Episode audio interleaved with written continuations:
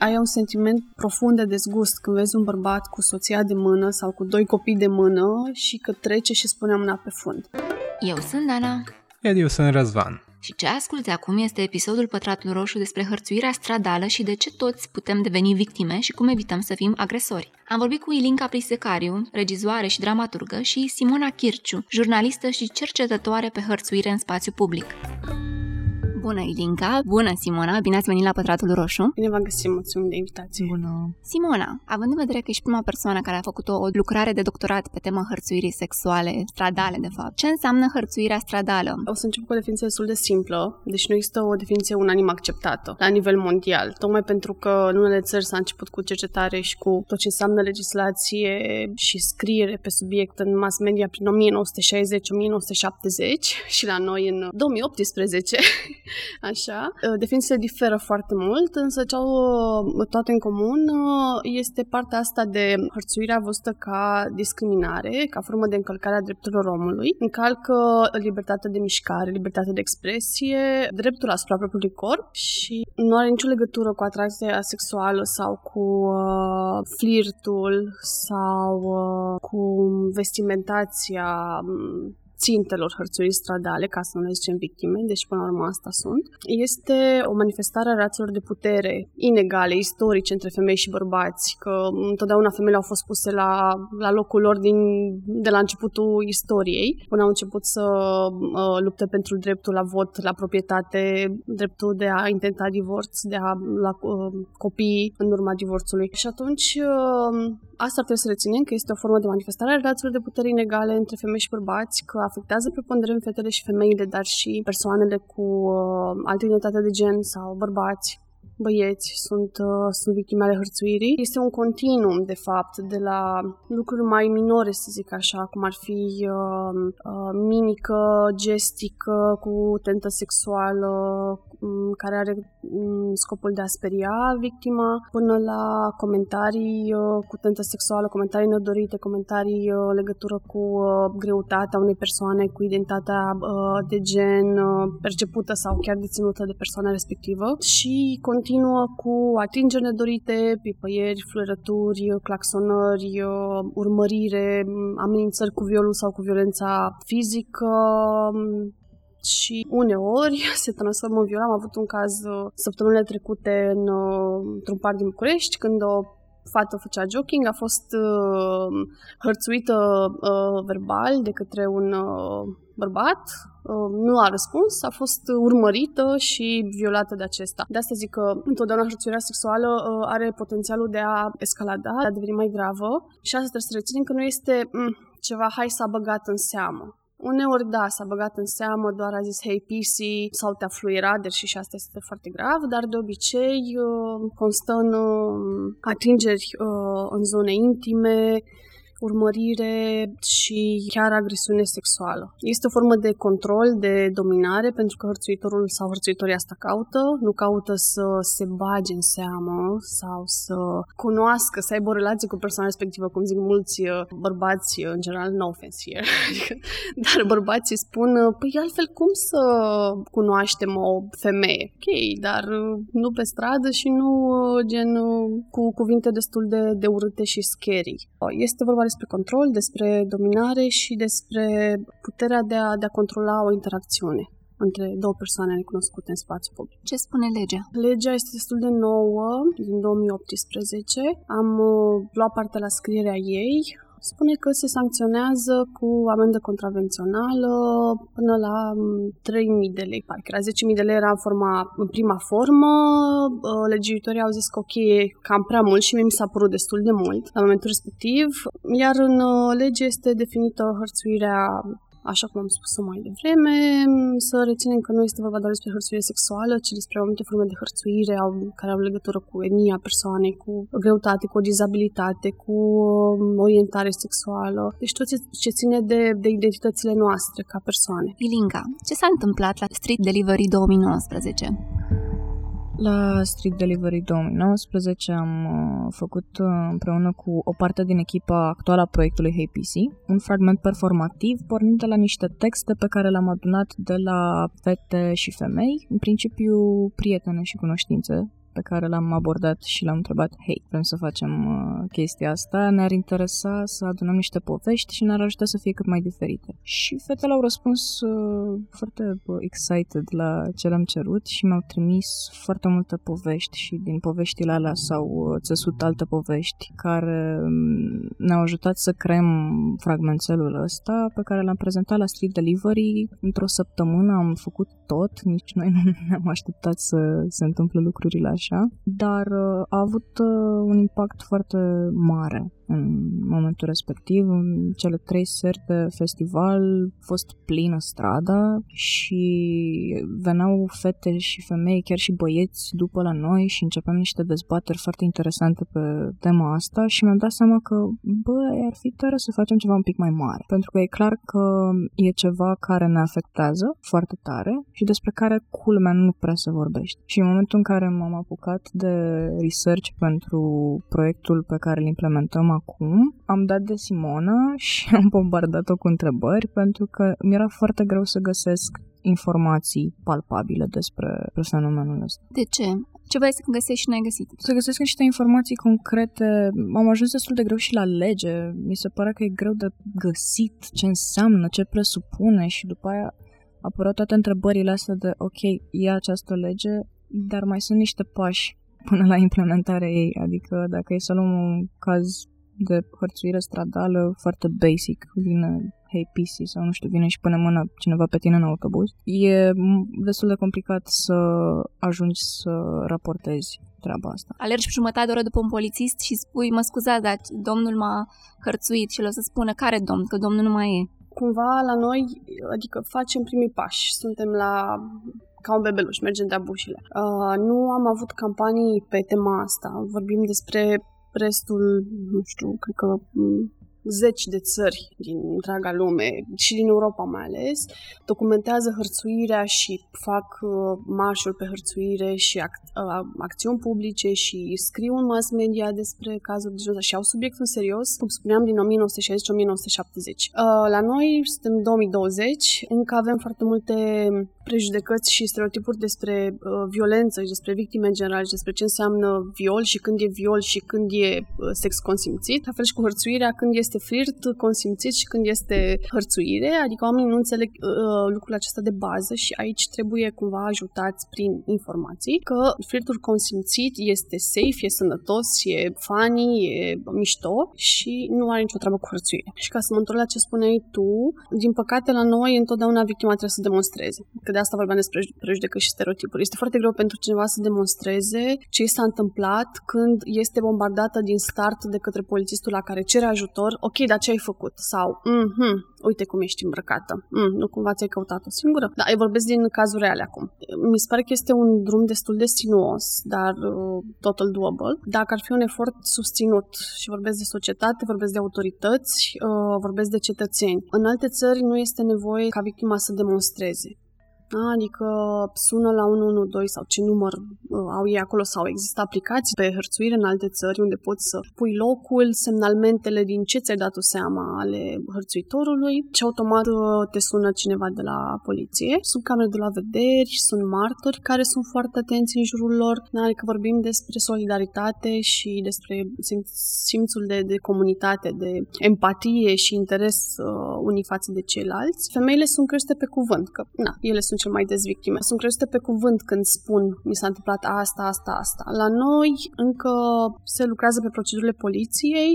Este destul de greu și asta am spus-o de numărate ori să sancționezi ceva despre ce nu știi că există. Adică mie, de exemplu, dacă aș hărțui, mi s-ar părea foarte aiurea să vină un polițist să-mi dea amendă pentru că am făcut ceva ce eu chiar, adică nu mi-a spus nimeni că e hărțuire. E cam în sens, știu, dar în România, având atât de multe prejudecăți despre violență, nu ne dăm seama că hărțuirea și să nu știu, să bagi degetul în fundul unei femei pe stradă nu este ok. Da? Din păcate cu asta ne confruntăm. Ca să demonstrezi că este hărțuire, ar trebui simplu să suni la poliție, să spui ce s-a întâmplat, să încerci să reții semnalmentele hărțuitorului, locul unde s-a întâmplat și să completezi probabil o declarație. Dar uh, în cele mai grave cazuri, pentru hărțuirea se agravează de cele mai multe ori, chit că victima nu răspunde sau răspunde. Până la urmă, ar trebui să vină poliția să constate, să te susțină, să nu te victimizeze, să îți spună, vai săraca de tine sau mm, hai că n-a fost atât de grav sau de ce ne-ai pus pe drumuri. La fel,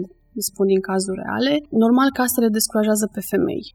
Dar important este ca orice victimă a violenței uh, în spațiul public, fie că vorbim despre hărțuire sau orice formă de, de altă violență, să sune întotdeauna la 112. Normal că nu sunt pentru hei piși sau un claxon, deși în alte țări se practică și pentru asta. Adică țintele hărțuirii stradale sancționează orice formă de violență, oricât de mic ar fi ea. La noi mai avem multă vreme până să ajungem la asta, deși nu știu cât de ok este să suni. Nu avem nici foarte mulți polițiști, oricum nu avem traininguri pentru polițiști, nici măcar pe violență domestică domestică, sunt foarte puține și atunci pe hărțuire mi-e greu să cred că vom avea prea curând nu știu, ateliere cu polițiștii care să știe cum reacționează în caz de hărțuire, adică să nu minimizeze agresiunea, să știe ce să spună victimei, să știe cum să o liniștească și să o susțină ca data viitoare când mai trece prin asta să sune din nou, pentru că cu cât o să fie mai multe apeluri la 112 despre asta, cu atât autoritățile vor lua și ele în serios și vor da seama că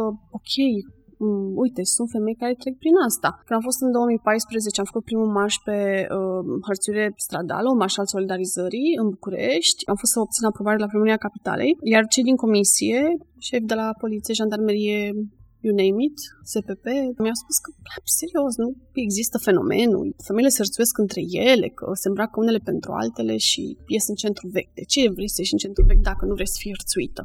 Wow, ok. Și după Am aia... aflat ceva nou despre centru vechi. Da, și după aia, mă rog, uh, ne-am uitat la un suc până era gata aprobarea pentru marș. Deci a fost șocant să vrei să obții uh, o aprobare pentru un marș anti-hărțuire și să te invite niște bărbați care reprezintă autorități ale statului, căsătoriți, te invite, nu vrei să ieșim la un suc între timp? Și asta spune multe despre cultură și despre, până la urmă, cum relaționăm noi, uh, bărbați, femei, uh, cum ne respectăm unii pe ceilalți, uh, cum ne raportăm unii la ceilalți. Deci mai, mai avem mult de, de, de învățat, dar asta e victimele să nu se lase întotdeauna când sună la un doi, să fie sigure pe ele cât se poate, pentru că Până la urmă, unele dintre ele sunt în stare de șoc. Și am avut mii, mii de femei cu care am vorbit și bărbați care îmi spuneau că pur și simplu după agresiunea suferită erau în stare de șoc, nu-și mai aminteau nimic, nici măcar fața, niciun detaliu despre hărțuitor sau hărțuitori. Dintre persoanele care știi că totuși au depus o declarație,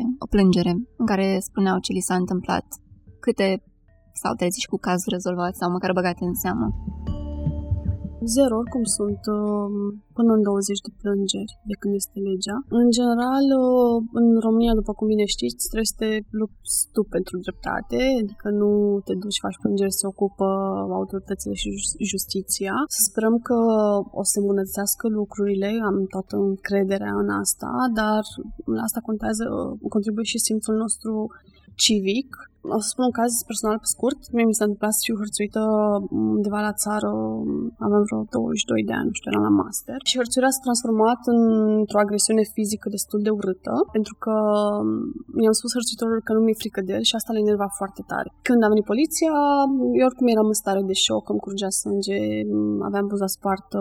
A fost destul de urât, la sensul că a scris în declarație altceva decât eu declarasem, adică spuneam, ok, m-a trântit jos și după ce mi-a dat niște pumni în față, mi-a dat și pumni în cap și m-a tras de păr când mi-a pocnit coloana cervicală, adică am un trosc și am crezut că ok, acolo mort. Și mi-a spus, ei, oricum nu e atât de grav, domnișoară, de ce suspinați? Ei stând confortabil în mașină. Pentru mine a fost cât de cât ok pentru că am știut să vorbesc, deși eram în starea de șoc, am știut să îmi țin partea, să le spun ok, nu asta am declarat, nu le-a păsat. Iar apoi au început cu chestiile clasice de uh, minimizare și să mă facă să, să nu dau nicio declarație.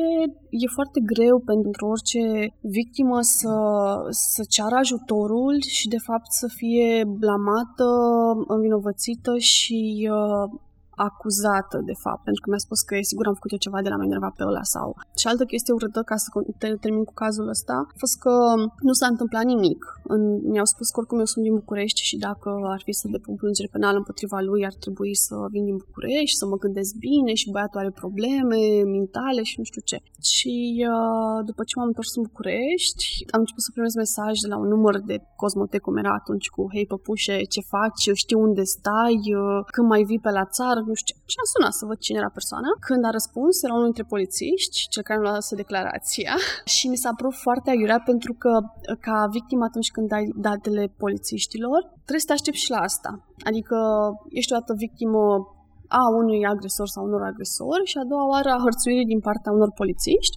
Adică cunosc fete care li s-a întâmplat de mai multe ori la fel să fie hărțuite pe stradă sau să aproape să fie violate, iar polițiștii să le ia contactele, să le caute pe Facebook, că Elinca confirmă.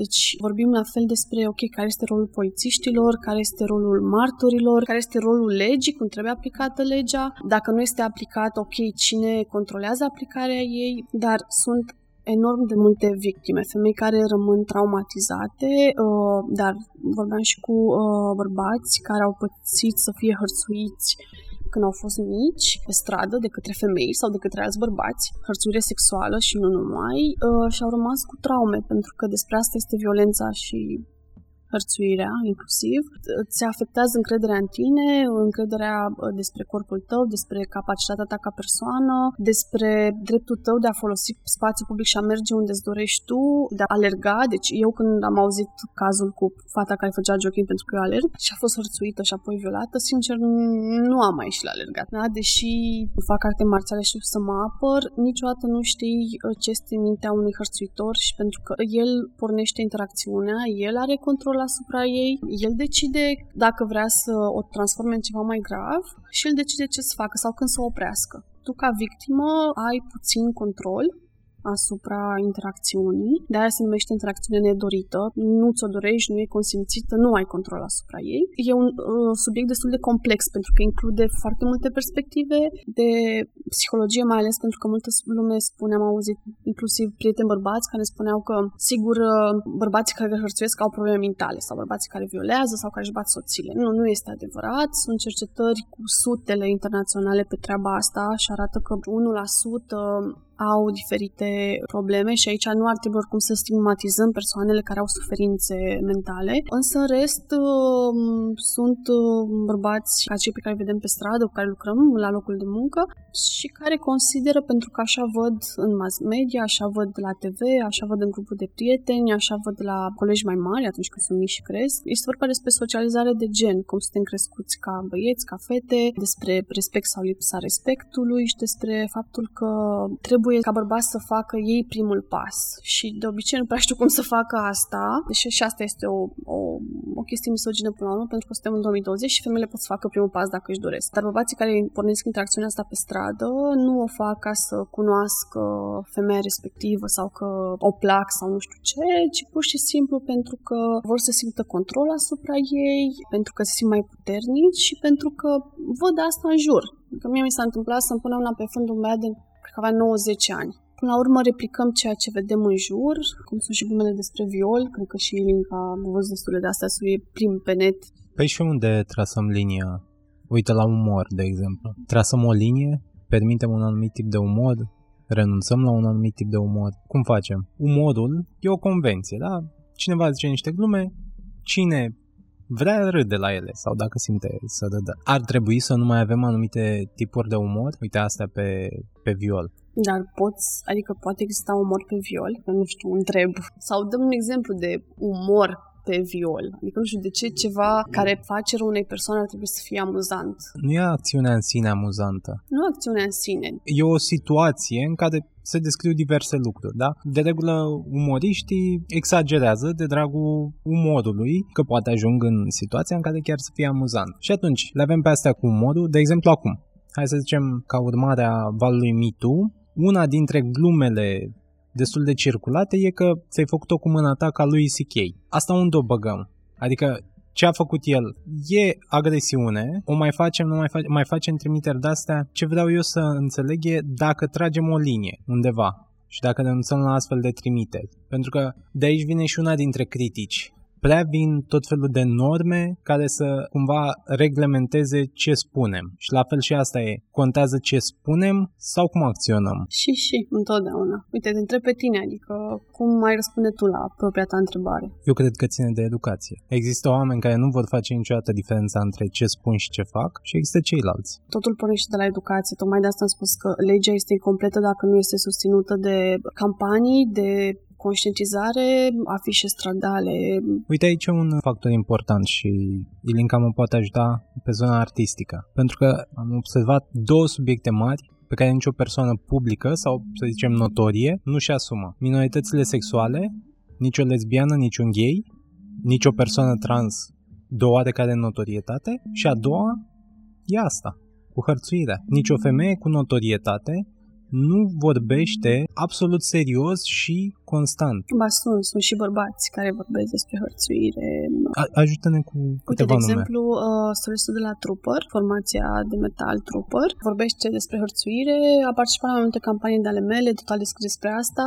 Pătraru, care are misiunea Starea Nației, la fel, a fost vocal despre hărțuire stradală. Oana Băzgani, inițiatoarea legii cu care am lucrat, la fel. Și sunt persoane care vorbesc pe Facebook, însă valul de ură și de e de multe ori mai mare, lor da. este foarte mare. Deci eu când am, de exemplu, când am făcut marșul, am postat pe Facebook, eram cu o mână de voluntari, lucram la filie atunci, am făcut uh, evenimentul pe Facebook pentru marș și am început să primesc mesaje că să vezi ce îți fac când te prind la marș erau bărbați pe care nu-i cunoșteam, da? Erau cer de mesaje în spam sau dacă te prind o să te violezi. Și mă gândeam, bă, da, de ce? Adică, adică vreau să fac un marș, nu vreau să fac ceva rău, da? Și atunci multe femei nu-și asumă lucrurile ăsta, pentru că oricâtă putere ai avea, bine, pentru persoanele publice și chestia asta că, ok, eu o să mai fiu plăcută, o să mai am notorietate, dacă vorbesc despre subiecte despre care nu se știe foarte bine și nu e o limită clară. Dar limita este și mă gândesc dacă în alt, atât de multe alte țări oamenii știu și o să vezi că nu hărțuiesc pe stradă sau nu se bagă în seamă,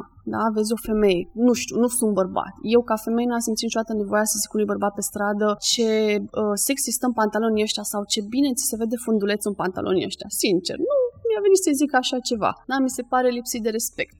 Așa că mi se pare că e o linie destul de clară. Da, adică flirtul consimțit, cum am zis, e super ok, dar trebuie să vezi exact, ok, ești în metrou sau ești undeva mănânci sau ești la film, vezi o persoană, ok, vezi care sunt semnalele ei către tine întâi să pornești o interacțiune. Să te duci la ea să-i zici, auzi, ești frumoasă, mm, nu știu, am deși numărul de telefon. Adică, întâi vezi, ok, se uită și la tine, bine, o lași pe ea să facă primul pas.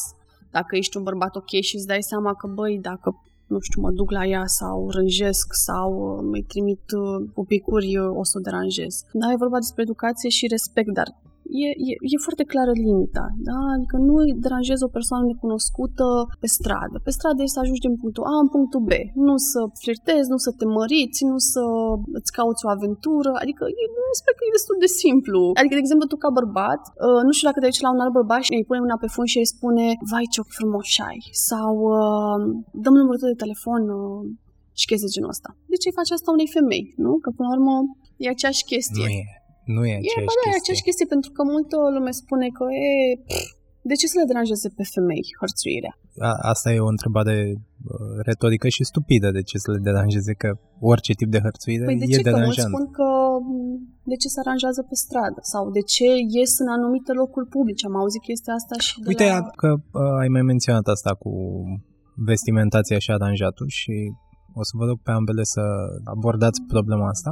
Hai să punem pe trei categorii. Mie îmi plac categorisirile pentru că e mai ușor de generalizat, astfel încât să vedem în ce limite ne, ne desfășurăm. Avem pe de-o parte vestimentațiile, să le spunem, tip călugăriță. Fustă până la glezne, absolut totul ascuns, corpul ascuns. Putem să o ducem chiar și în zona hijabului și burca și toate astea, dar aia ține de o religie, așa că totul ascuns, Dar da, avem conservator. foarte multe femei musulmane și în România. Bun, zona de mijloc.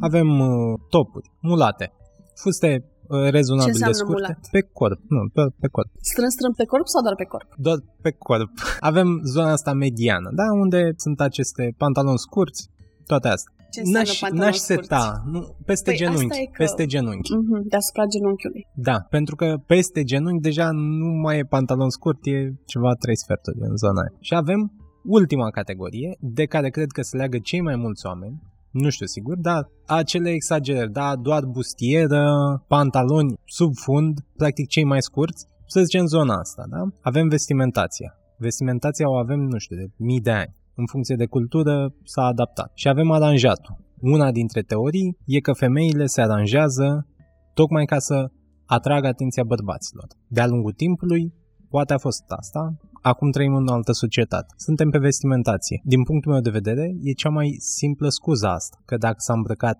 într-un anumit fel, cumva ți se permite să faci orice. Cum rezolvăm problema asta? Să zicem că e prima problemă pe care o putem rezolva.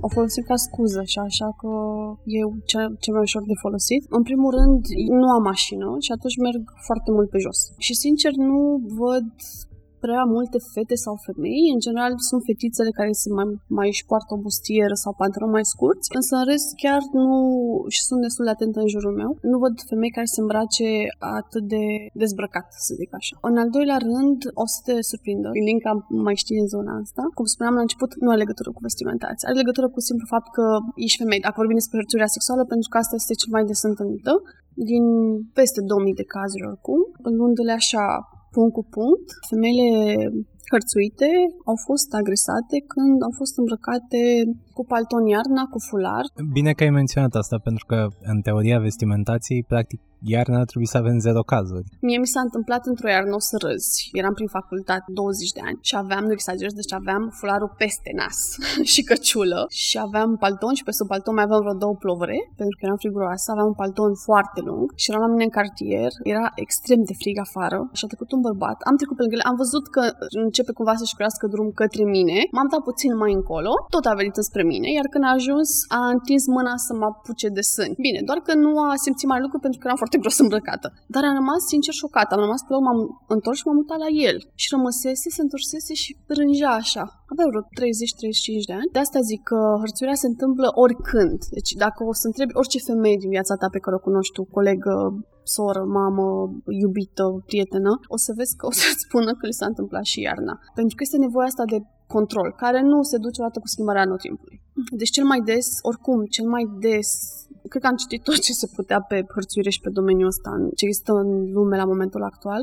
Cel mai des, hărțuitorii aleg să agreseze femei care sunt mai acoperite. Femeile care sunt uh, îmbrăcate mai provocator sau arată mai mult din corp, tind să fie mai puțin hărțuite, pentru că automat în mintea hărțuitorului este ok, are curaj să iasă așa pe stradă, înseamnă că dacă mă apropii de ea și îi fac ceva, o ating, are curaj să și țipe, să se ia de mine, să atragă atenția asupra mea. Dar dacă, a, și mai ales că hărțuitorii citesc comportamentul non-verbal. Da? Este tot un fel de, sunt tot prădători sexuali. Da? Nu atât de periculoși ca violatorii, deși unele cercetări arată că mulți hărțuitori, tocmai pentru că nimeni nu le, le răspunde și nu le spune că ok, greșit ce faci, în timp ajung să, să violeze, tocmai pentru că văd că ok, nimeni nu le face nimic, femeile nu răspund la agresiune și atunci zic, hm, păi pot mai mult de atât să fac. Violatorii, pe de altă parte, folosesc hărțuirea ca metodă de abordare a victimelor ca să vadă, ok, care răspunde la hărțuire, dacă nu răspunde la hărțuire, atunci nu răspunde nici dacă o să fie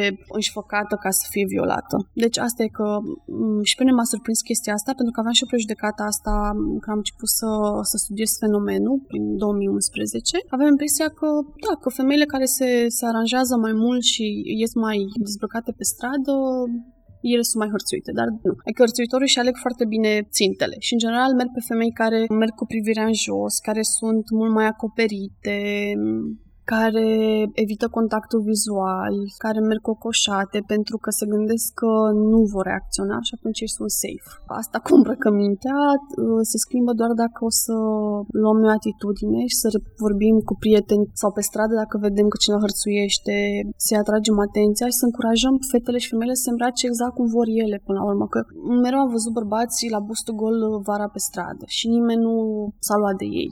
Adică până la urmă e dreptul fiecăruia să îmbrace așa cum vrea pe stradă și să nu se teamă că ah, stai că dacă îmi pun topul ăsta prea mulat sau doar un pic mulat o să pățesc nu știu ce. Bun. Ține de fiecare Să trecem la proiectul în care ești implicată, Ilinca. Ce ai învățat? Dacă l-ai luat ca o sursă de învățare, ce ai învățat până acum din el? Și din interacțiunea cu femeile cu care ai discutat?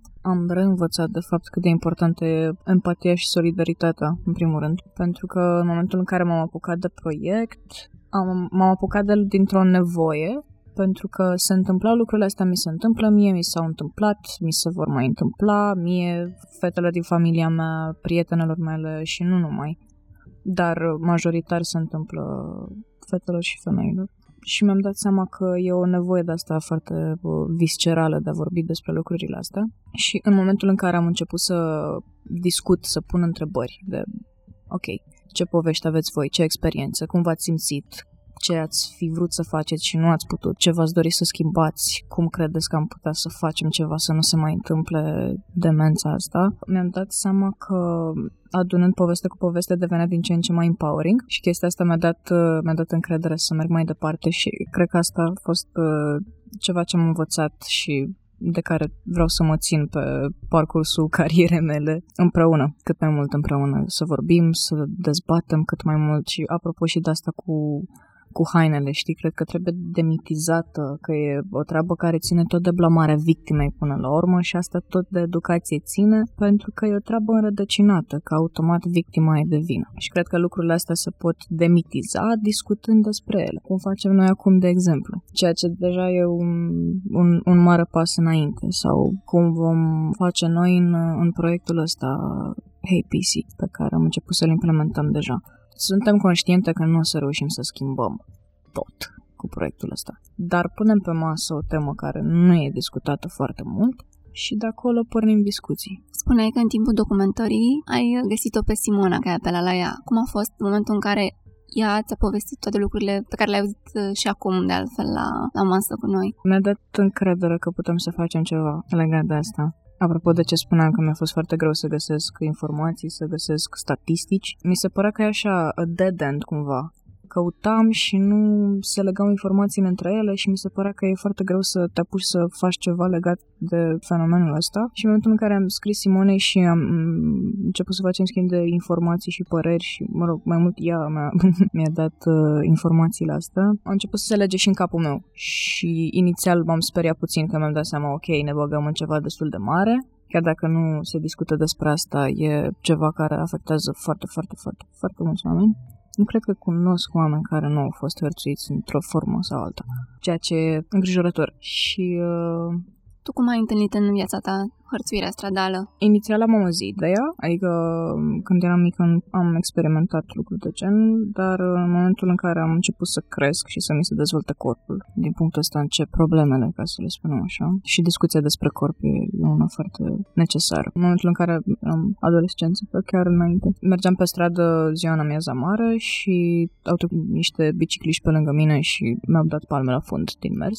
Și el a fost primul meu șoc, pentru că nu înțelegeam în primul rând ce s-a întâmplat, pentru că s-a întâmplat foarte repede. După care nu înțelegeam de ce mi s-a întâmplat mie asta, ce am făcut greșit și e din nou chestia asta, care e foarte intuitivă și cred că asta trebuie demontată automat m-am gândit, ok, ce am făcut eu? Și m-am simțit foarte umilită. După care am mai avut experiențe și în timpul facultății a fost un episod foarte fizical, ca să zic așa, în, în RATB, când mergeam de la facultate înspre casă și era acest tip care se comporta de parcă ne cunoșteam. Și am chestia asta că nu prea rețin oameni și mă simțeam super prost că am intrat în conversație cu el și încercam să-mi dau seama de unde îl știu, ca să-mi dau seama altor că nu îl știam și nu aveam nicio treabă cu el. Și a început să se apropie foarte tare tare de mine și să pună mâna pe mine. În momentul în care am încercat să-i explic frumos că mi-am dat seama că sunt într-o situație destul de limitată, să mă lase în pace, nu a reacționat, s-a apropiat și mai mult, am plecat de acolo, m-a urmărit, a fost destul de, destul de weird. Și ce m-a, nu știu dacă am fost dezamăgită sau înfuriată, dar cred că amândouă, nu a reacționat nimeni și nu înțelegeam pentru că era o distanță atât de mică între noi și restul oamenilor și era destul de plin, adică era 7-8 seara, ceva de genul, lumea se întorcea de la muncă, atât de băgați în uh, treburile lor, în gândurile lor, încât uh, nu... Deși gândul e, ok, sunt oameni în jurul meu, e safe. Înseamnă că cineva va, va reacționa. Not really. Caracteristica asta a poveștii tale, că se purta de parcă v-ați fi cunoscut, uh-huh. e ca și cum m-aș uita la o chestie de pick-up artist circa anii 2000. Uh-huh. Am văzut de câteva ori trimiterea asta. Iar tu ai spus că avem nevoie și de presă și de discursul public să fie acolo. Tu ai experiența asta în uh, arte vizuale. Avem nevoie și de arta, practic avem nevoie de toate domeniile care să abordeze problema. Dat fiind că prejudecățile au fost dezvoltate în toate domeniile. Asta menționam eu de pick-up artist. Umorul a dezvoltat anumite prejudecăți. Cinematografia la fel.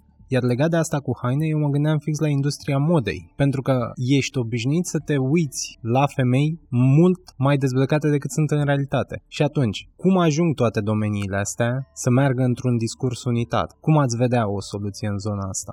Baby steps. Exact, da. Și uh, multă informare, informație, că până la urmă ține de fiecare în parte, mai ales de cei care sunt împățiți de putere și sunt persoane publice, să pună și asta pe, pe agenda, tot ce ține de domenii și de, nu știu, de industria modei, de publicitate, pentru că vedeam într-un an o reclamă la KFC parcă care chiar folosea o replică de agățat, ceva de genul ăsta. Și practic era o hărțuire, dar pusă într-o notă funny. Mi se pare destul de, de, de, de anevoios până nu ne chestionăm propriile noastre prejudecăți, pentru că nu ai cum să ajuți o victimă sau să intervii ca martor până nu-ți dai tu seama de tot ce ai adunat acolo, până nu sapi în mintea ta și îți dai seama, ok, mm, am preluat prejudecățile astea uh, din reclame, din uh, mass media, din...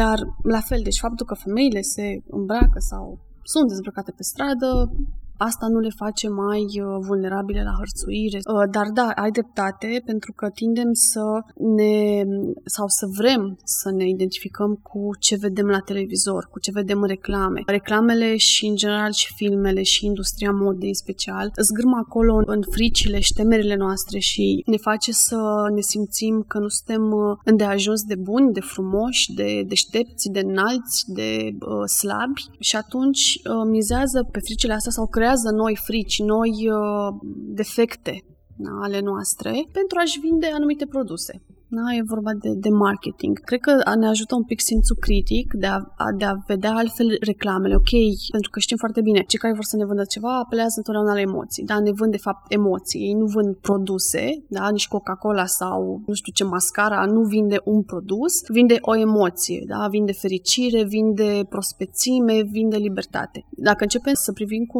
un ochi puțin critic tot ce vedem în jurul nostru, reclame stradale, reclame la televizor, prezentări de modă, ne dă, o să ne dăm seama până la urmă că, ok, nu trebuie să fiu sau să încerc să fiu toate lucrurile alea sau să am toate lucrurile care se vând prin intermediul reclamelor, ci să fac un pas în spate, să-mi dau seama că sunt ok cum sunt, e ok dacă am celulită, e ok dacă, nu știu, nu am genele suficient de lungi, e ok dacă nu vreau să-mi salvez ultimii 3 cm din păr, dar mai ales adolescentele și fetițele care intră la pubertate și sunt în dezvoltare, persoanele cu probleme de încredere în sine sunt foarte, sunt foarte afectate de, de, de ce văd. Da? Și asta spun că fiecare industrie folosește la maxim niște frici, niște defecte avute sau închipuite ale noastre. Da, și aici ajungem la obiectificare sexuală, care intră și la hărțuire stradală, da? Pentru că ajungem să vedem reclamele astea, să vedem femei care nu au un fir de păr pe picior și totul se epilează. Așa, ajungem să vedem uh, bărbați la costum cu mașini scumpe și uh, au anumiți bărbați să gândesc, ok, mm, uite, și avem mașina respectivă, are și nu știu ce femeie alături. Și atunci uh, e normal să încep să se gândească și ei, uite, dacă aș avea mașina aia sau dacă aș avea o anumită abordare sau un anumit costum sau o anumită nu știu ce, aș fi și eu ca ăla. Dar astea sunt de fapt niște chestii închipuite. Ăsta e punctul în care suntem în România. De ce alte țări au început mai devreme? Care a fost factorul motivant acolo? Faptul că au avut mai mult curaj. Unele nu au avut perioada de comunism și ceea ce a făcut totul mai simplu. Noi avem handicapul ăsta cu ghilimele, să-i spun așa, și peste care nu prea putem să trecem, deși au trecut 30 de ani, adică avem încă mentalități uh, învechite. Să nu uităm că abia în 2011 s-a introdus în codul penal violul marital, adică până în 2011 puteai să-ți violezi soția, bine mersi că nu era viol, gen deci te-ai cu mine dacă nu vrei să faci sex, adică, da? La fel era vorba de, de linie, da? De, de, de granița aia. Ce este sex, ce este viol. La fel și cu hărțuirea. Ce flirt, ce hărțuire. În alte țări a fost mai mult interes, în alte țări se implică politicienii foarte mult, adică o să vezi politicieni care și politicieni care vorbesc despre faptul că, nu știu, au fost hărțuiți în Parlament. La noi și deputata Oana Băzgana a vorbit descris despre asta, despre faptul că a fost hărțuită sexual de către colegi deputați și senatori și mi se pare o chestie de, de curaj. Și avem, uh, la fel, susținerea mass mediei, susținerea, adică o să să vezi programe ale guvernului îndreptate spre asta, o să vezi grupuri de sprijin, ONG-uri pe hărțuire stradală, un număr de urgență dedicat victimelor hărțuirii stradale, pentru că este un efort comun. Da? O să vezi faptul că martorii intervin da? La noi se întâmplă foarte rar asta. Eu aleg întotdeauna să intervin când văd că cineva e hărțuit sau este agresat verbal sau fizic. Fie că este vorba de un copil, de un, de un bărbat, de, de o persoană în vârstă. Pentru că întotdeauna când închidem ochii, de fapt, ținem partea agresorului și demonstrăm victimei, arătăm victimei că, ok, complaceți în situația asta pentru că oricum nu o să niciodată din ea. Noi vedem, auzim, dar uh, alegem să stăm cu mâinile în sân. Adică ne, ne gândim că, ok, dacă reacționăm, vai, trebuie să mergi sau declarație la poliție, a, trebuie să nu știu ce. E și teama asta a, a românilor de a nu colabora cu autoritățile, de a nu fi solidară cu polițiștii. Mi se pare așa o fractură între, între autorități și cetățeni, care nu este în alte țări. În alte țări colaborează foarte bine împreună. Când vine vorba despre violență domestică sau hărțuire stradală sau rasism, iar nouă asta ne lipsește și spre asta ar trebui să ne îndreptăm, să creăm mai multă solidaritate,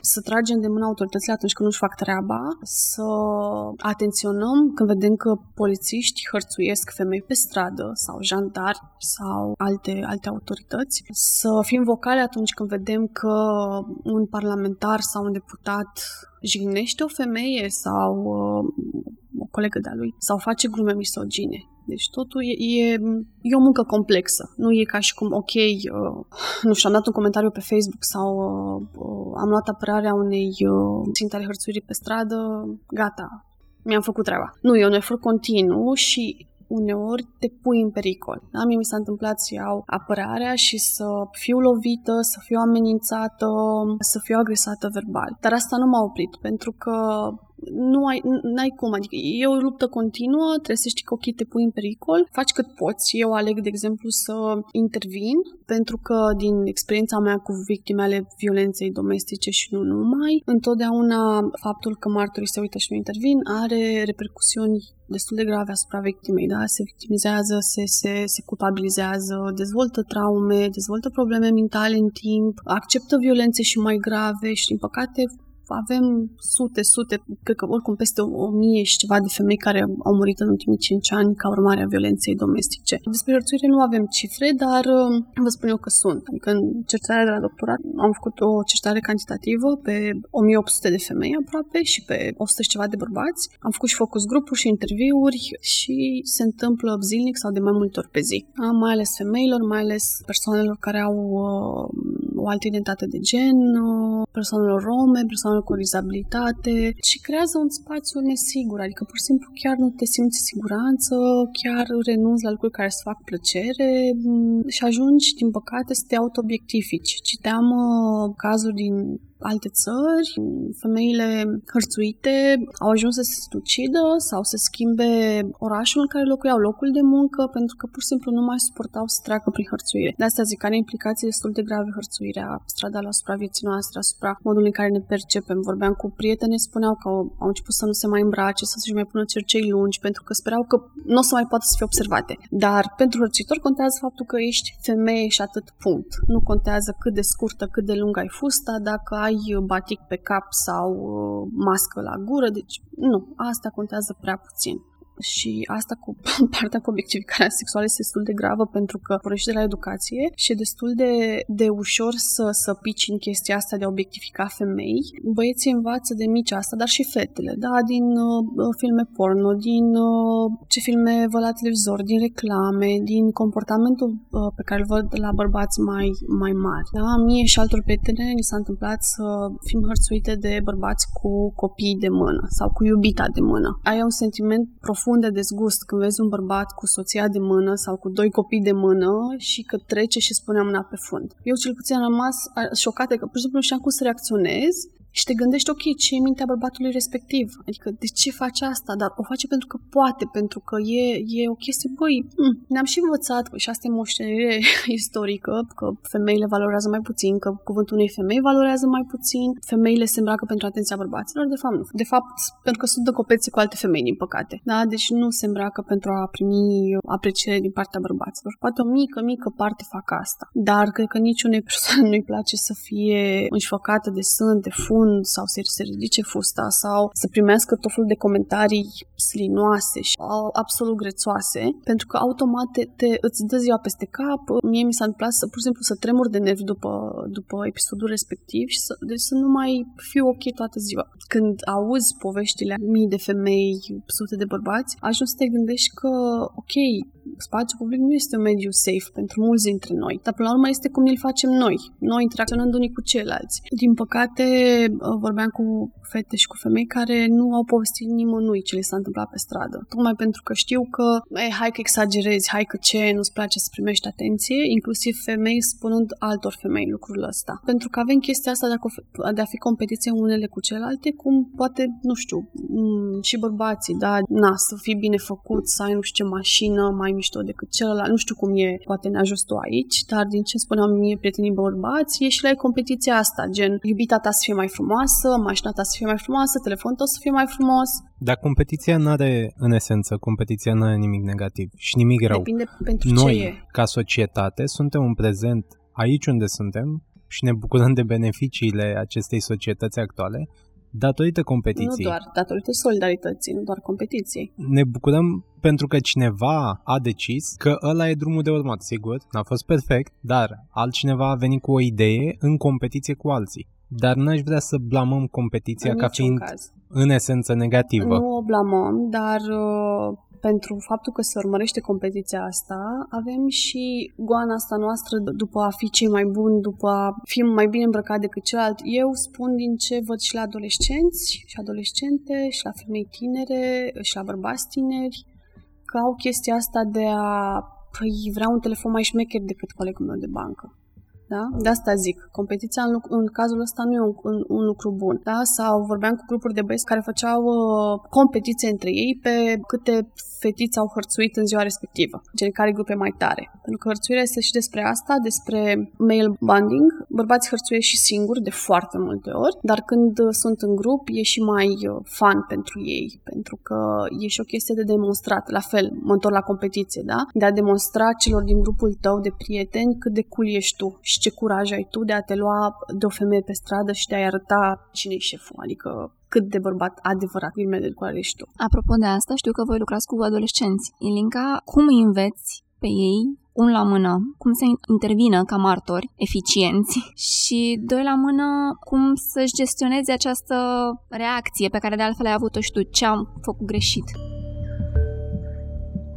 Da, prima parte a proiectului presupune niște ateliere online pentru că astea sunt vremurile. Noi ne-am dorit foarte tare să le facem uh, face-to-face, dar din păcate a fost foarte dificil de organizat și ne-am dat seama că nu e foarte safe. Așa că am decis să le mutăm în online și uh, primul atelier a fost deja mai urmează încă unul care chiar cu Simona și cu Ana Buzgan. Primul atelier a fost cu Andreea Rusu și Elena Samoile de la Centrul Filia și prin uh, întâlnirile astea ne dorim să le creăm așa o bază informațională, să le explicăm puțin ce înseamnă fix ce am discutat noi în seara asta, ce înseamnă hărțuirea, din câte puncte de vedere o putem privi și aborda, cum putem acționa, pentru că, într-adevăr, nu, nu există o rețetă prin care poți să reacționezi, există niște pași, niște îndemnuri, niște sfaturi, bineînțeles safety first, pentru că asta e foarte important, dar uh, noi încercăm să mergem și pe o zonă de dialog, adică să pornim de la experiențele lor, de la întrebările lor, care sunt uh,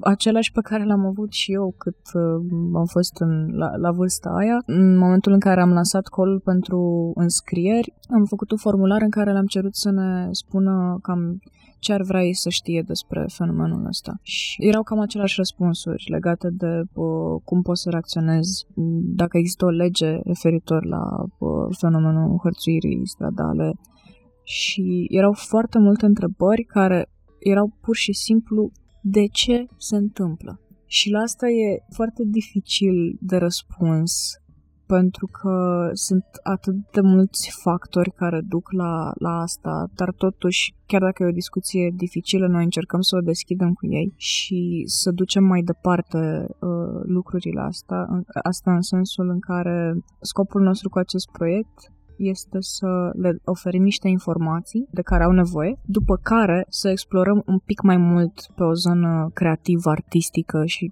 chiar în momentul de față suntem în căutare de adolescenți și adolescente care se exprimă în orice fel, tocmai ca să să vedem un pic mai mult cum văd ei fenomenul ăsta, cum văd ei niște soluții posibile. Pentru că mi se pare super necesar să, să deschidem discuția asta și să vină de la ei niște propuneri pentru că venind de la ei, automat cred că creează și o zonă de responsabilitate, responsabilizare, you name it. Pentru că vorbești cu un coleg, o colegă, cu prietenii, zici, bă, uite, am aflat lucrurile astea, nu e ok, hai să vedem ce putem să facem. Și cred că e un pas uh, mic, nu știu dacă în rezolvarea acestei probleme neapărat, în adresare, poate. În adresare, da, în adresarea problemei. Pentru că sunt niște patternuri rădăcinate atât de puternic pe care trebuie să începem să le dizolvăm încet, încet, să le punem întrebări, să dăm în ele cu dar de ce trebuie să fie așa, de ce trebuie să existe blamarea victimei, de ce sunt atât de multe femei cărora li se pare ok că se întâmplă lucru, lucrurile astea. Pentru că internalizează și ele. Automat și again, revenim la uh, problema asta, nu există destul de multe informații. Sau există informație, dar nu este diseminată.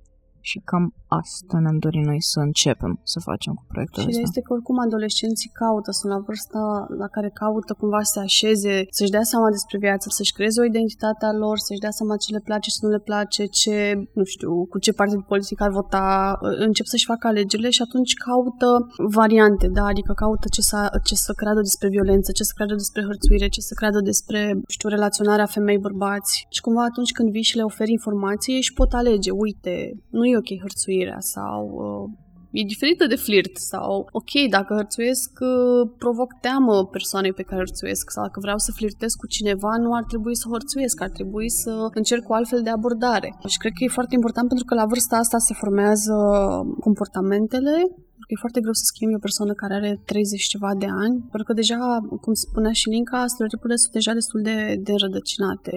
Eu am bucurat foarte mult că am aflat despre proiect și când mi-a scris Linca, pentru că, wow, super, nu sunt singură, adică fiind un subiect complex, deci mi-a luat foarte mult timp să, să disec și să, să, să pot să-l înțeleg din din punct multidisciplinar și interdisciplinar, tocmai pentru ca să am exact uh, imaginea completă, ca să pot să văd după aia cum pot să, să-mi aduc acolo un mic aport pentru societatea noastră. Deci cred că proiectul e extrem de important pentru adolescenți pentru că au nevoie de exemple pozitive, cunoaștere, de acces la cunoaștere, de acces la informații reale pentru că, ok, când, uh, nu știu, te uiți la nu știu ce clipuri sau care portretează hărțuirea ca fiind ok, ai impresia că, bă, poate e ok sau poate aș fi și eu cool dacă aș face asta, că uite, femeile râd când sunt hărțuite. Asta e o altă problemă.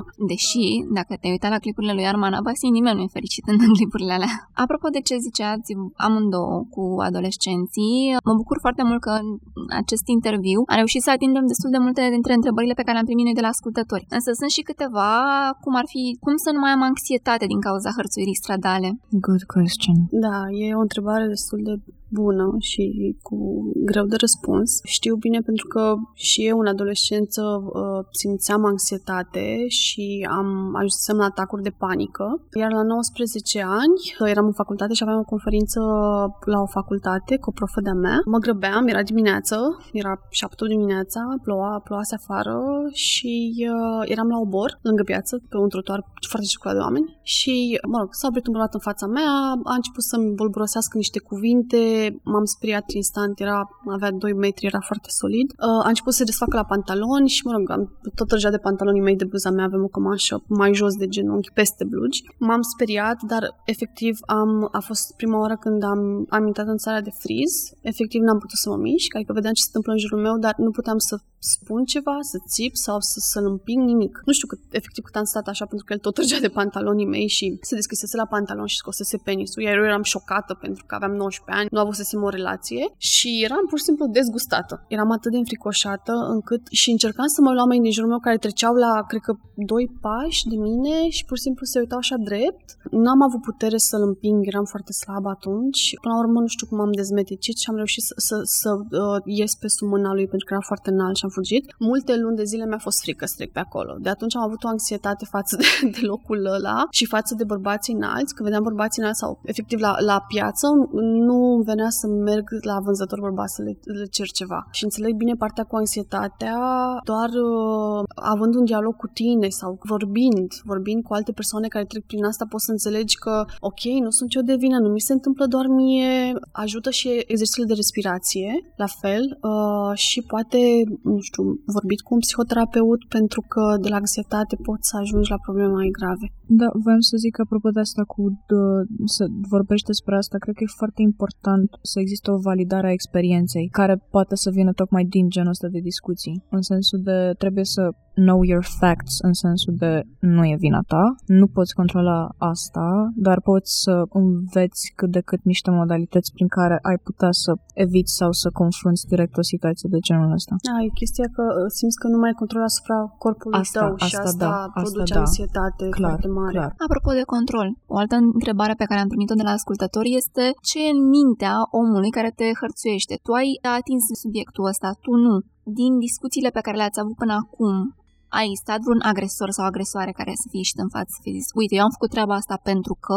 Din ce știu eu momentan nu, nu am pățit, dar am auzit de niște experiențe în care în momentul în care victima riposta în sensul de, nu știu, un simplu, ghilimele, cat call, la care i s-a răspuns, persoana respectivă, uh, persoana care hărțuia, a înghețat pentru că nu se aștepta. Și e destul de ciudat pentru că mă gândesc că a devenit efectiv un automatism în care mă duc și fac aceste lucruri fără să mă gândesc la care ar putea fi continuitatea. Probabil din obișnuința asta de oricum nu reacționează sau ignoră faptul că se întâmplă. Aici aș completa cu o chestie, cu o frază din popor. Pescuitul la pește în butoi cu grenada. Nu trebuie să-ți iasă mereu, trebuie să-ți iasă uneori. Că- Și răspunsul să fie pozitiv. Pentru că unele răspunsuri sunt pozitive și aici nu, în niciun caz nu acele acțiuni radicale. Nu, dar la unele tipuri de abordări îți zice că apelează la chestia asta că pare că te știe, că îți zice pe un alt nume greșit astfel încât să corectezi. Pe zona asta, uneori există un răspuns. La fel, nu e de blamat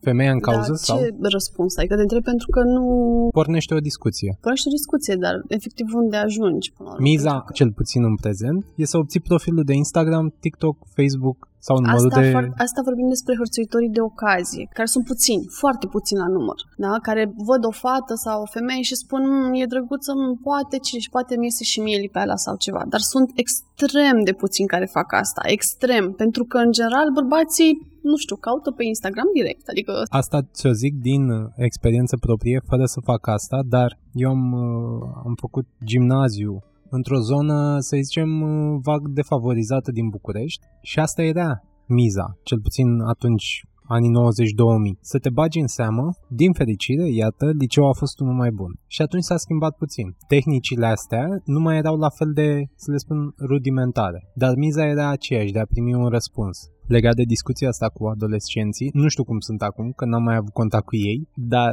cel puțin în perioada asta 2007-2011, asta era miza, să primești un răspuns și să primești ID-ul de Yahoo Messenger sau Facebook pentru la cine gimnaziu avea. e altceva, la gimnaziu e... La liceu.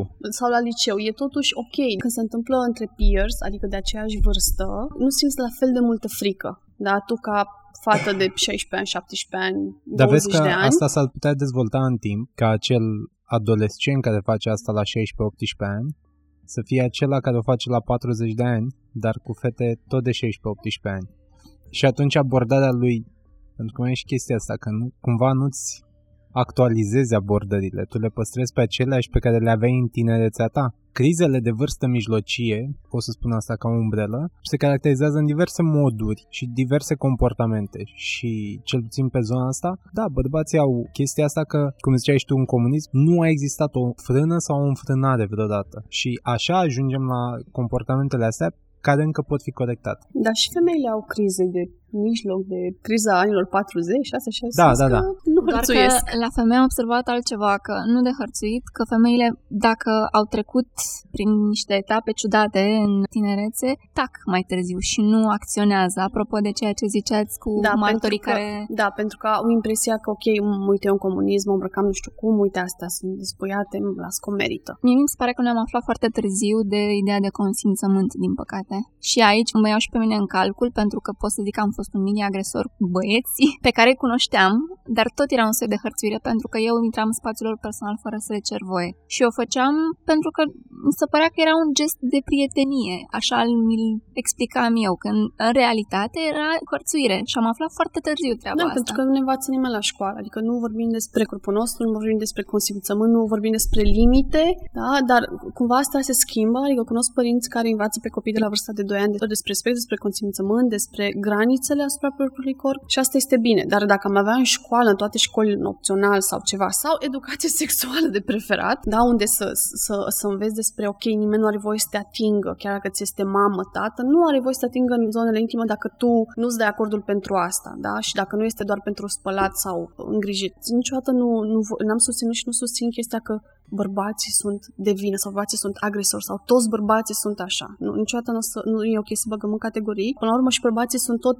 victime ale sistemului, ale patriarhatului, pentru că nici ei nu au primit o altă educație, nici ei nu au văzut în familie sau nu au de unde să-și ia informațiile. Am prieteni băieți care la fel s-au trezit destul de târziu și au dat seama că ce făceau e hărțuire și le pare rău pentru asta și au zis, băi, dar nu ne-a spus nimeni că am făcut și noi ce vedeam la alți băieți mai mari sau ce vedeam în filme, că și în filme se portretizează destul de bine hărțuirea stradală, ca fiind funny. Violența în toate formele ei este peste tot. Da? Dacă alegem să închidem ochii, să zicem, hai că, hai că nu răspunde data asta sau hai că nu iau apărarea lui femeia aia care a fost uh, troznită, da, a fost pălmuită pe stradă. Lasă că cine știe ce a făcut ea. Ideea este că întotdeauna avem chestia asta de um, dacă reacționez, atunci trebuie să mă pun pe poziția de a face ceva. Și noi ca societate ne-am obișnuit să nu prea facem. Când să nu prea ieșim la proteste, să nu prea ieșim la vot, să... adică totul ține până la urmă de cultură și de socializare și de cum alegem să ne trăim viața și ce alegem să fie important pentru noi, dar ne gândim că ok, suntem uh, exemple pentru cei care vin în urma noastră, adolescenți, copii mici, care se uită la noi și așteaptă să vadă cum ar trebui să reacționeze și ei. Multă lume spune că ok, dar dacă nu-i convine că e hărțuită, de ce zâmbește? Sau de ce uh, începe și râde? Sau chiar dă numărul de telefon? E o mică parte de femei care, din femei care, mă rog, nu știu, poate chiar uh, li se pare interesant băiatul respectiv sau îi place, le place mașina lui sau habar n-am. Dar cred că e o foarte, foarte mică parte. Și contează despre cum e interacțiunea, că dacă vine la tine cu respect și nu știu ce, și te hărțuiește într-un mod mai uh, uh, non-invaziv, gen, ești drăguț să-mi dai numărul de, de, de telefon și vezi că ai nu știu ce mașină, tu ca fată, pentru că ai fost crescut într-o anumită cultură și vezi că uh, fetele din jurul tău zic, a, uite, am ieșit cu unul care are o mașină cool, nu știu ce, mm, vrei să fii și tu cool și atunci tin să dai curs. Dar în rest, zâmbitul, rânjitul, râsul sunt mecanisme de apărare uh, la hărțuire, iar bărbații care hărțuiesc nu, nu-și dau seama de asta, am impresia că dacă, când o femeie râde, de fapt ea, ea este de acord cu ce se întâmplă. De fapt, nu, e strict un mecanism de apărare, de multe ori este inconștient, iar alte ori femeile râd sau încearcă să fie plăcute, sperând că o să scape repede de persoana respectivă, gen, ok, te-am văzut, te validez că ești aici, nu știu ce, dar acum lasă-mă să plec. Am prieteni și mi s-a întâmplat să mi se ceară numărul de telefon, să mi se blocheze calea, să nu fiu lăsată să plec. Da, efectiv, n-ai ce să faci în momentul ăla. Ori ele să dai numărul de telefon, ori uh, ce poți să faci, să te lupți corul la col cu el, adică... Ce uh, vor mai găsi în cadrul proiectului adolescenții? Ce vor găsi pe pagina de Facebook? Ce evenimente? După ce vom încheia etapa asta cu întâlnirile online, adică după ce vom acoperi partea informativă a proiectului, vom continua cu ei o zonă de explorare a universului hărțurii stradale și fix așa am și uh, numit-o, am numit acest call, ne dorim să vedem cum vedeți voi care e perspectiva voastră, cum se simte din punctul vostru de vedere. Și urmează să um, elaborăm niște lucrări uh, artistice în funcție de uh, adolescenții și adolescentele care s-au înscris și în funcție de uh, aria lor de exprimare, pentru că nu ne-am dorit să limităm în niciun fel, ne-am dorit doar să căutăm niște modalități de exprimare cât mai diverse pe această temă. Vom elabora împreună cu ei niște lucrări pe tema hărțuirii stradale pe care urmează să le expunem la Muzeul Bucureștiului. Va fi o expoziție stradală, tocmai ca să fie accesibilă câte mai multe persoane. După care vom face o instalație performativă la Make a Point, care va porni în principiu de la lucrurile pe care le-am descoperit împreună cu ei în aceste etape de, de lucru și de explorare creativă. Vom aduna povești, vom aduna lucrări, vom aduna oameni cu care să vorbim despre experiențele astea și să încercăm să clădim împreună, hai să zicem, poate un grup să devenim un pic mai solidari și mai solidare, pentru că în momentul în care ne dăm seama că nu suntem singure lucrurile, singure și singuri, lucrurile încep să capete un pic mai mult sens. Cel puțin așa a funcționat la mine și sper că se va întâmpla și cu cei care vor participa la acest proiect. Și ca să încheiem frumos, Gândiți-vă acum că ascultătorii vor să tragă așa o, o concluzie. Deci, dacă, din păcate, ai fost victimă a hărțuirii stradale, ce trebuie să faci? În primul rând trebuie să te asiguri că ești în siguranță, păstrezi distanță fizică obligatoriu față de hărțuitori sau hărțuitori, la minim 1-2 pași. Asta e regulă față de oricine cu care intri în conflict, am învățat-o la cursul de arte marțiale, deci distanță fizică ca să poți, doar dacă el face un pas spre tine sau ei fac un pas spre tine, te retragi în spate. Niciodată nu stai ca să poată să, să te atingă sau să te lovească. Nu jignești, nu uh, agresezi verbal persoana respectivă, chiar dacă pe moment poate chiar simți nevoia. E important să, să fii ferm, fermă, să îi atragi atenția că nu este ok ce a făcut, că e hărțuire, că e violență, că te face să te simți inconfortabil. Asta dacă ai timp să spui toate lucrurile astea, să-i spui că sunt la 112, dacă te-a atins, uh, pentru că poliția o să te întrebe, ok, a fost contact fizic, a fost agresiune fizică, dacă nu, pf, ce ne pierzi timpul? Dar chiar și așa, chiar și la agresiune verbală, e important să, să, să sunăm la 112, măcar pentru faptul de a con- constata, constata agresiunea și de a, de a arăta autorităților că, uite, există, nu este doar o închipuire sau sunt niște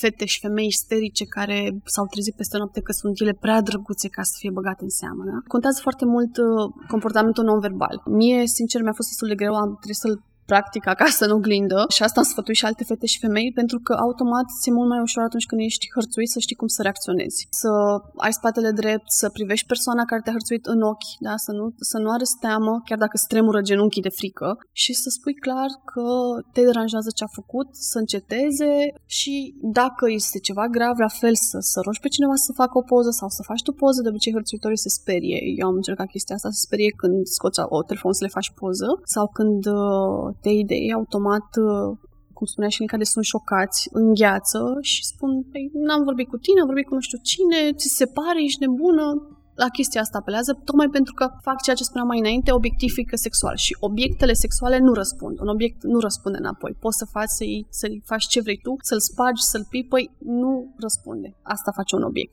Contează să facem uh, ceva în funcție de cum ne simțim în siguranță, dar e important să reacționăm pentru că atunci când nu reacționăm, ne auto-obiectificăm în timp, dăm și hărțuitorilor impresia că e ok ce au făcut și că pot face ceva mai grav pe viitor și nu vor fi trași la răspundere și nu vor păți nimic, dar siguranța este cea mai importantă înainte de toate și atunci când ești martor la hărțuire și atunci când treci tu prin hărțuire. Dacă sunt foarte mulți, poate vrei să alegi să nu răspunzi, ci doar să te îndepărtezi să fugi de ei. Dacă simți că, ai, că poți să ai controlul, e ok să-i spui, băi, nu este ok, mă, mă sperii, nu știu, ți se pare normal să vorbești așa cu o femeie sau așa te adresezi și mamei tale sau soției tale, da, tot ce ajută, tot ce ajută persoana hărțuită în momentul acela să cumva să dezarmeze pe, pe hărțuitor.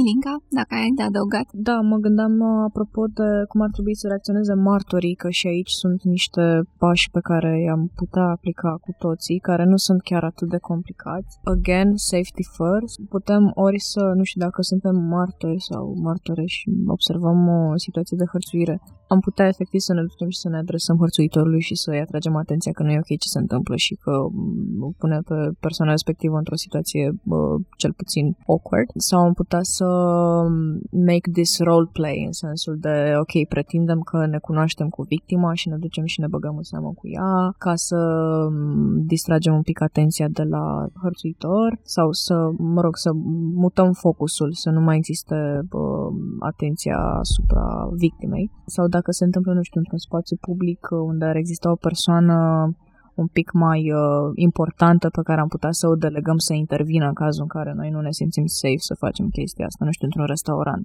de exemplu. Chem Keller zici, uite, am observat că se întâmplă treaba asta, ai putea, te rog, să te duci să, sau să chemi paza sau something like that. Lucrurile astea sunt și pe site-ul de la Hollaback. Mm, Da, Hollaback România.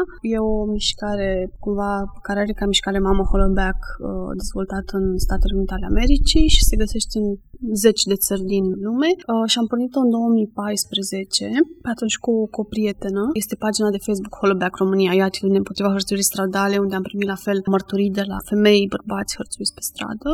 Vorbeam cu femei care spuneau că pur și simplu nu mai vor să iasă din casă, nici măcar la pâine, nu, nu vor, nu, a- Adică atât de, atât de mult le crescuse anxietatea încât aveam impresia că o să pățească asta la, la, nu știu, la fiecare bărbat în parte. Sau femei care se temeau de orice bărbat care mergea în spatele lor. Și povestea un prieten bă- bărbat uh, că a observat asta, fiind empatic, și a început să, să aibă grijă să nu mai meargă în spatele femeilor când vedeau că ele încep să, să grăbească pasul, să se uite înapoi speriate spre el. Și chiar vorbise cu ele și și a seama că trecuseră prin hărțuire stradală și de asta ajunseseră să, să se teamă de fiecare bărbat care mergea în spatele lor. E trist, dar e realitatea multora dintre noi, din păcate. Se întâmplă în toată lumea, se întâmplă și în India, se întâmplă și în Suedia. În Suedia mai puțin, pentru că acolo sunt legi, sunt amenzi foarte mari, faci închisoare și nu doar în Suedia și în mai multe alte țări. Mi se pare un pic uh, aiurea să vii să dai amenzi uh, usturătoare sau să bagi la închisoare un bărbat care nu știe că ce a făcut e hărțuire. Da? Adică dacă nu avem conștientizare, legile astea aduc un pic de confort, dar nu sunt the right thing to do. Dacă nu sunt uh, acolo compensate, sunt uh, uh, vin la pachet cu, cu informare. Da? În școală, în spațiu public, în nu știu, la metrou să fie un semnal sonor gen... În Londra văzusem ceva de genul ăsta, erau reclamări la, și la uh, metrou, pe televizor, dar erau și afișe în metrou și în stațiile de metrou, că dacă ești prea aproape de o persoană, probabil că îi încalci spațiu uh, fizic și uh, o poate simți ca, ca hărțuire. Nu este, nu este ok să te împingi cu pelvisul în fundul cuiva. Sperăm că episodul acesta v-a fost de ajutor și uh, nu pot să spun decât mulțumesc foarte mult. Simona, mulțumesc, Ilinca. Mulțumim și noi. Mulțumim pentru invitație. Sperăm că a fost interesant. Și fiți pe fază pe Facebook la Hey PC. Da. Fiecare nou episod, Pătratul Roșu, poate fi ascultat pe SoundCloud, Spotify și Apple Podcasts. Totodată, nu uita să ne urmărești pe Facebook și Instagram ca să afli care vor fi următorii noștri invitați și să ne spui ce ai vrea să știi de la ei.